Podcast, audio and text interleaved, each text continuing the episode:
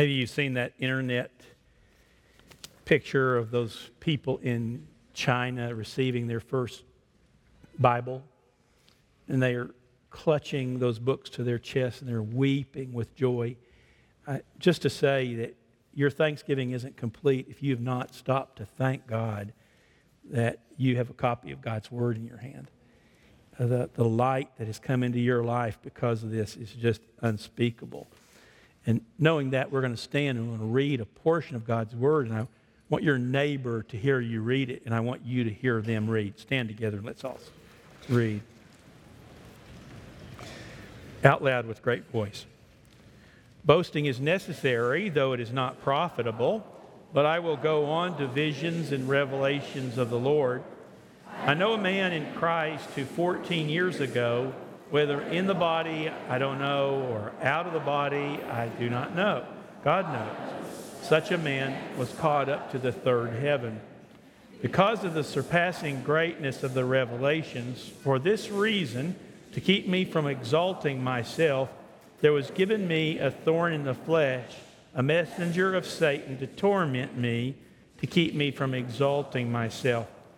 Concerning this, I implored the Lord three times that it might leave me, and he has said to me, My grace is sufficient for you, for power is perfected in weakness.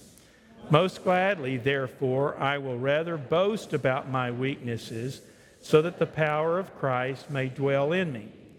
Therefore, I am well content with weaknesses, with insults, with persecutions, with difficulties for Christ's sake. For when I am weak, then I am strong. You be seated, please, and open your Bible to 2 Corinthians chapter 12. It's a strange story, uh, vague in some parts, familiar maybe, but fascinating compelling, what Paul is telling here. Something that happened 14 years ago, and Paul has never talked about it until now. And rather than an outline this morning, I have four words and a fifth that I'll add in just a moment.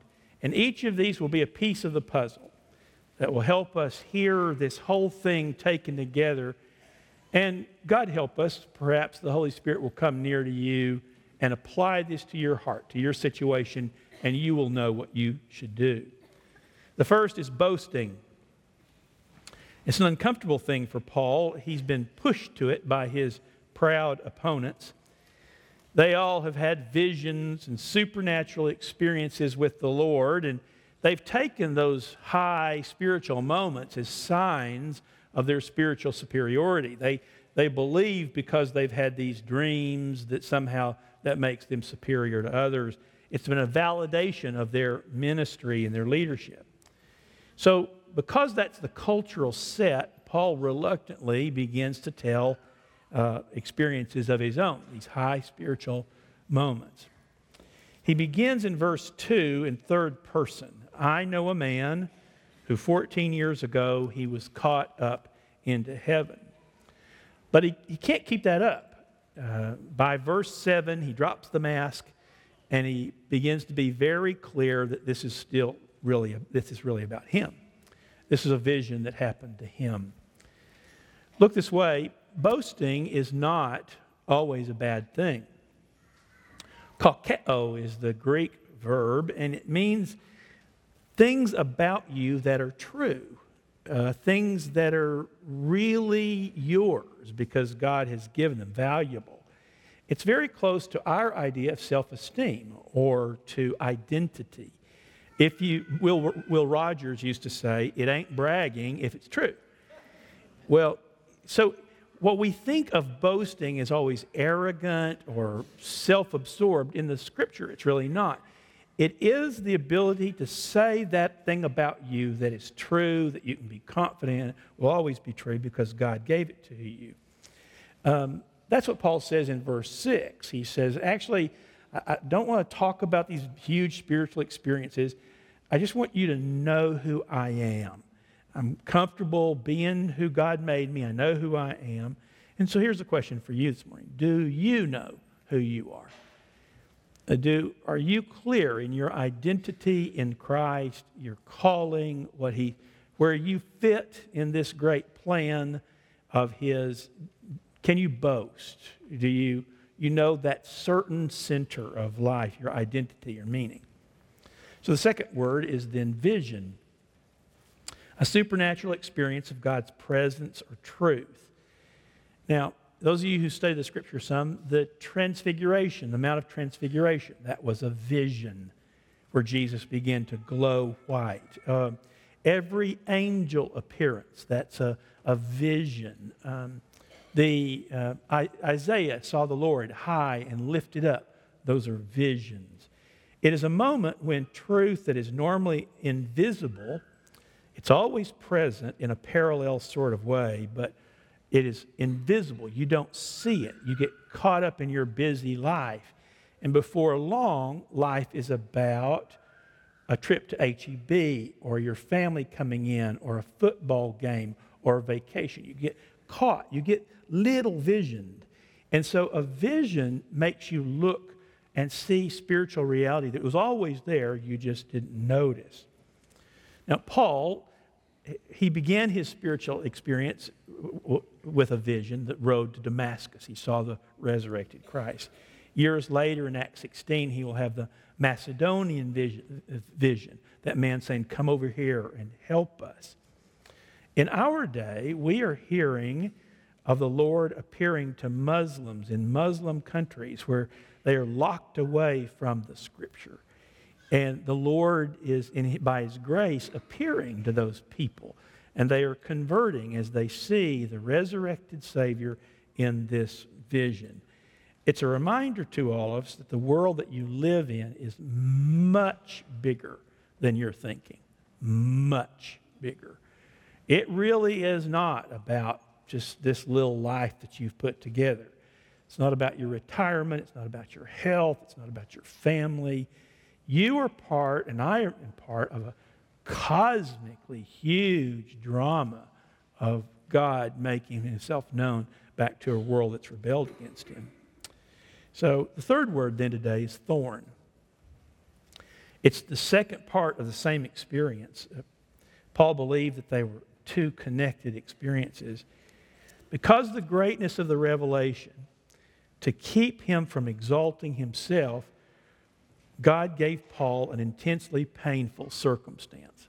And we don't know what it was. Scholars argue about it all the time, but the truth is, nobody knows what this is. It could be physical, it could be psychological, it could be social, we don't know. All we know is it hurt. It was very painful for Paul. And the first side is that pride then is a huge issue to God. It is the great mistake of the human race. Paul says, I had such great revelations, but God was concerned that I would become proud, so he gave me this pain to control it. Even people who love God can become proud. Um, I've got this, we begin to say to him. I, have got this subconsciously. Uh, I know my job. I, I, have got this family thing. I know how to be a citizen. I, I've, I've got my life together. After a while, even those who say they love Jesus begin to operate as if this life was really about them and their own management of it. Self confident, self ruled, self referencing, self sufficient. That's the mistake that God takes to be so serious. Now, the word is actually not thorn in an English sense. It's scolops, uh, which is closer to the idea of stake, uh, like the stake that was driven into the ankles of the Lord to hold him on the cross. So, to read this accurately, you've really got to imagine intense pain. Uh, this is not just a splinter or something that needs a band aid. This is killing Paul. Um, and with the pains, the physical pain, comes then the spiritual. He says there's a messenger of Satan comes alongside with it. Uh, that messenger whispers in your ear all the lies that are going to doubly complicate your experience. This isn't fair. If God loved you, he would not ask this of you. This is impossible. Why would he put you through this? That little voice is whispering to everybody as we suffer. And sometimes it is the suffering that divides us from our God. We, we say, Somehow I thought you were going to help me, but you're not helping me, and so I'm finished with you. Uh, in his despair, like any of us, Paul, in his intense pain, prayed. He remembers three specific times where, by faith, really concentrating, he said, Would you take this away from me? Will you remove this? Uh, three times echoes Jesus' Gethsemane. Uh, you remember on the night that he was crucified, Jesus did something similar. He goes to Gethsemane and says, Father, would you take this away?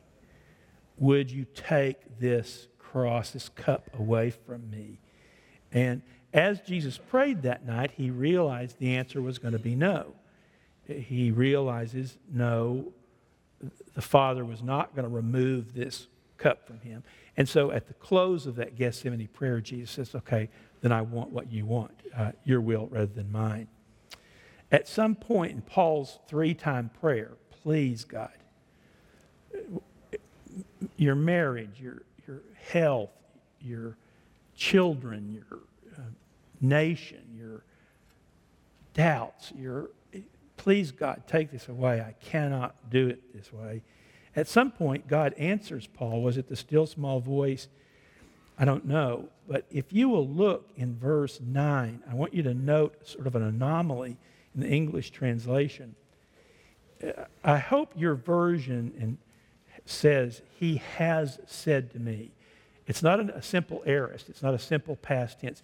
He does not say, He said to me at some moment. This is a, a perfect tense Greek verb. And that's so unusual that you, you're caught up by, he, he has said, a perfect tense verb means it happened in a moment, but has like perfect and ongoing effect. So it's a momentary event, but it has this abiding, echoed strength. So Paul said, What happened, whether this day or in a previous day, God said to him, Paul, my grace is sufficient for you. And I need you to get your eyes off the pain and onto me, and I will show you how to live through um, this, this pain. Our first thought about God is that if He loves us, He will remove the pain. And there is no scandal for a person asking for this pain to be removed. Jesus asked for it. Paul, it's, you are, it's fine for you to be a child before the Father. Please, please what is not fine is when you hear him say, No, no, I'm going to leave this one in place and it will turn your attention to me. Uh, our second thought is even higher that our happiness is not God's plan, our holiness is God's plan. That some parts of this new life can only be learned in pain, and so God uses it that way. Like the Lord, we learn here and only here to say, okay, then I will do it your way. I want what you want. Now let's just explore for a second the power of that prayer.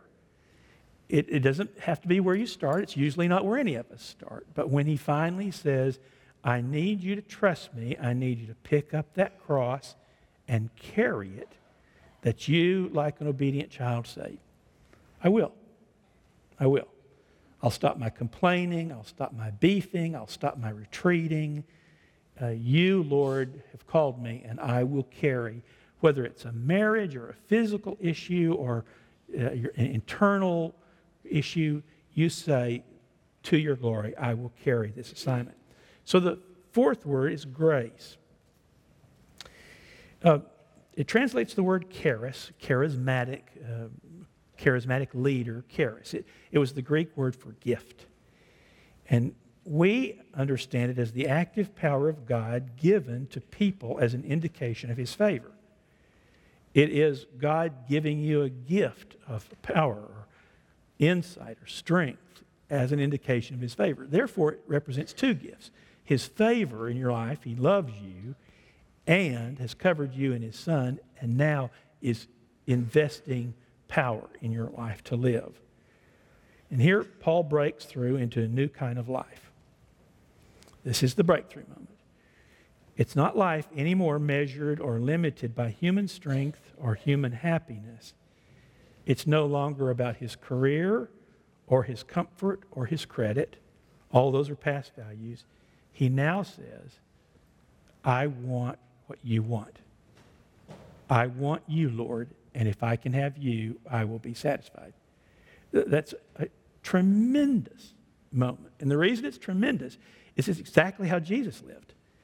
That's how Jesus had lived his whole life. He begins to transcend earthly values. We stop using God as an instrumental. I want God because of all the other stuff he will give me. I want God because he'll give me a happy family. I want God because he'll give me my health. No, this is exactly opposite that. I want God even if I get none of that. I want God in spite of the loss of all those things because then the world loses its ability to hurt you all of a sudden you begin to walk these days toward an eternal end. This is what Paul was talking about in 2 Corinthians 4 while we look on unseen things, unseen realities. Uh, truth is, if you want to be holy, even your pains will help you. If you don't want to be holy, then they're going to defeat you. They're going to put you on the floor because of your broken heart. If you want to be his friend, which is the very purpose of all of life, then even your pains will help you get there. As I prepare for retirement, one of the things I've noticed in my own heart is this slow, full turning of my heart back to only Jesus, only Jesus. As I'm stripped of the pressures and the privileges of this previous chapter, my soul is desperate, desperate to know Jesus again and only Him. But aren't we all in that together? Are you, dear ones, preparing for this new chapter? Are you letting the uncertainty of this moment rush you back into the presence of the Savior? Are you long on your knees and deep with your heart saying, Jesus, if I can just have you, it's, it's all I want. It's all I want. All of my other ambitions are to the side. I want you, Lord. Help me here uh, he is the single fixed point in the universe. And by the way, until you attach to that fixed point, there is no certainty in this world. You'll never find anything certain. Things and people and situations and jobs and health and even nations go away. You find no certainty till you are connected to that fixed point. So we're now back to the final, back full circle to the subject of boasting again. Paul said, I, I do boast. I, I do. I, I, know who I am. I, I know what my assignment is.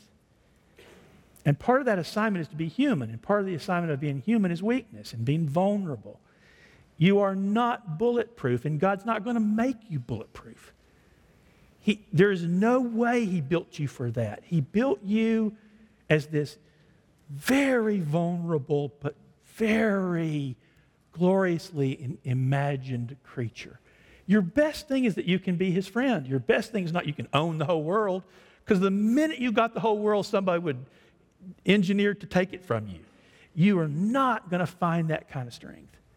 What you find is this wonderful privilege of being his, and then even your pains help you uh, you see a world that's larger than your own success, an eternally bright world that you get to be a part of. But that will only happen, my brothers and sisters, if you accept without complaint or self pity the same cross that Jesus carried. Jesus knew this. He knew from the start. He, he said to the disciples at the beginning, unless you deny yourself and pick up your cross, you're not going to be able to do this. It'll just be some false version of Christianity, but it won't be real. Unless you say no to all your dreams and all what you, what you wanted so much and take up the instrument that will kill that old you so the new you can be born, the you that's going to go to heaven, the you that's glad to be his friend, the you that is secure and filled with joy.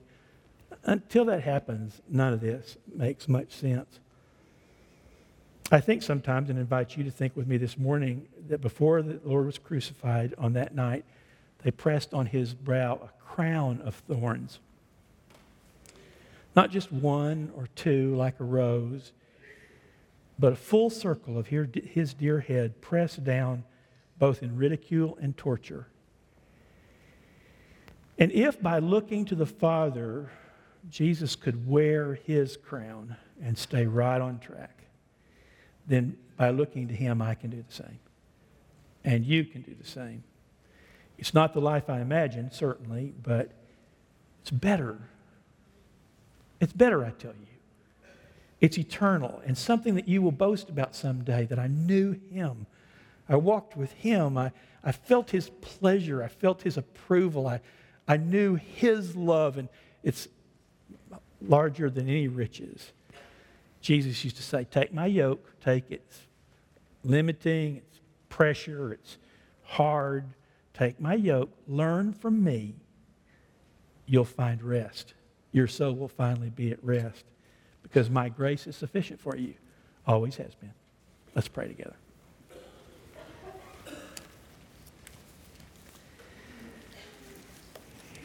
So we just preach an old gospel this morning that until you have Christ, you don't have anything, not anything that you're going to keep. And if you have Christ, then your heart must expand and have more of Him and more of Him, and Him to have more of you. There isn't a person in here who, on this Thanksgiving Sunday, doesn't owe Him more of your heart and surrender and obedience in a moment, we'll stand and we'll sing a hymn of dedication. But the whole body of us ought to dedicate ourselves again. Some to come, kneel and pray. Some to make a decision to join a church. Some to come and confess Christ as your Savior and be baptized. Why in the world would you wait? I, I, I, it is beyond me why a human race so loved by a great God, so provided for by his great Son, would now hesitate as a point of pride. Lord Jesus, minister to us this morning. This is your word, not mine. We thank you for our, brother Paul and how faithful he was to tell his story. But his story finally can't be mine, and it can't be anybody else's. Each of us in individual relationship must come to you in faith and surrender and love you. You who wore the crown of thorns, help me to stop complaining about my single thorn. Help me to serve you and love you and trust you. In Jesus' name.